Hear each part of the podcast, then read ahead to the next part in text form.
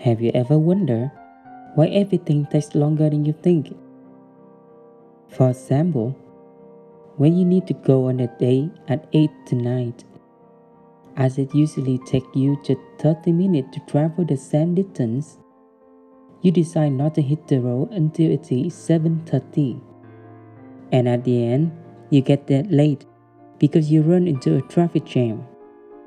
Or when your boss assigns you to finish the report before Friday, even though you carefully calculate the time you need to get it done, you still submit the work late because some unexpected issue happens.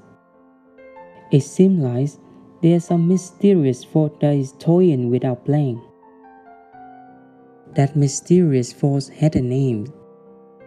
Is it called planning fallacy? The planning fallacy is a phenomenon in which prediction about how much time we need to complete a task is not correct. The planning fallacy was first proposed by Kahneman and Tversky in a study in 1979. Then, in 2003, Lovallo and Kahneman proposed an expanded definition that the planning fallacy results in not only time overruns but also cost overrun and benefits shortfall. There are four causes of planning fallacy time pressure, optimism bias, anchoring bias, and self-serving bias. Under high-pressure environments like organization or university, we are usually given so little time to make decisions. Therefore, there's not enough time for us to have wider view of our plan. The second cause, optimism bias, happens because we tend to have optimistic expectation of the work and the people, so we ignore the bad situation that might happen when we do our planning. For example, we forget to take the traffic jam into account when calculating the travel time, or we overestimate our own physical strength when doing manual work. The third cause is anchoring bias which is defined as the tendency to rely too heavily on the first piece of information we have when we are making decisions. For example, if the first information we have say it could take 30 minutes to go from A to B, we will anchor to the plan we make based on that information and skip the checking for unexpected changes. And the last cause of planning fallacy is self-serving bias. It happens because we do not properly recognize our own responsibility for past mistakes.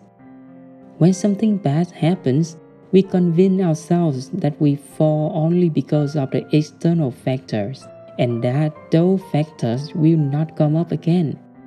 This leads to repeated mistakes when planning based on past experience. So, how can we avoid planning fallacy? First, we need to look at things from different view. Instead of just randomly predicting what might happen, look back at the past event and make predictions based on repeating patterns. You can also ask an outsider for information that you may not know, and it is important not to have absolute confidence that everything will turn out exactly as you predicted. Another strategy for combating the planning fallacy is having a specific plan. A study in 2000 found that setting specific plans resulted in significantly more realistic goal setting.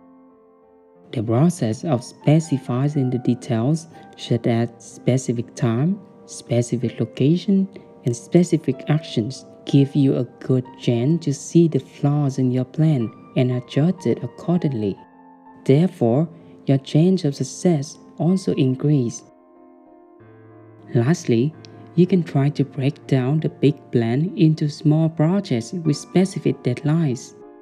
This way, you can track the process and if there are delays at a certain stage, you can promptly adjust it to meet the deadlines before it becomes too late.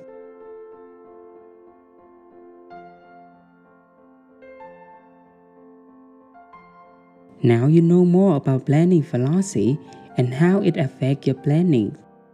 You can start training to make your life easier by making small realistic plans today and see the result you get in a few weeks. And let me know if you have any other idea to share.